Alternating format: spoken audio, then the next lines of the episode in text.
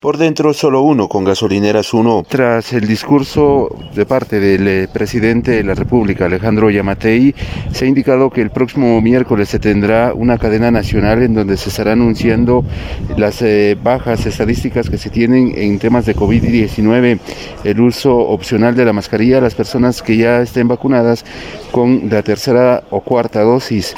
Esto es lo que informó en eh, el municipio de La Esperanza cadena nacional anunciaremos las medidas de desescalamiento con el tema de la pandemia.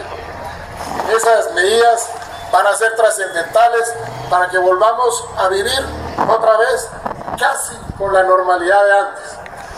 Y entonces hago de nuevo un llamado a aquellas personas que todavía no se han vacunado a que vayan a los puestos de vacunación, a los más de 750 puestos de vacunación que tenemos en el interior del país. Hago un llamado a los alcaldes a que nos ayuden, que hagamos brigadas comunitarias y lleguemos hasta el último rincón de cada una de sus aldeas a poner la vacuna.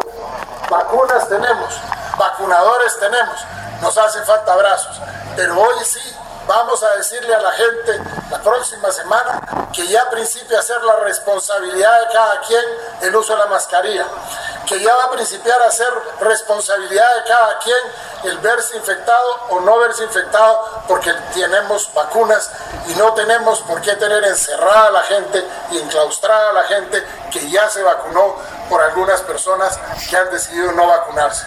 Así que el próximo miércoles en cadena nacional anunciaremos las medidas de desescalamiento y los protocolos que se principiarán a regir, que serán muy livianos para que podamos volver a la normalidad y a la actividad tranquila. Nuestros estudiantes puedan regresar a los colegios, tanto privados como públicos, y todo el mundo que esté vacunado tenga la seguridad que va a ser librado de la enfermedad, por lo menos lo libra de la muerte.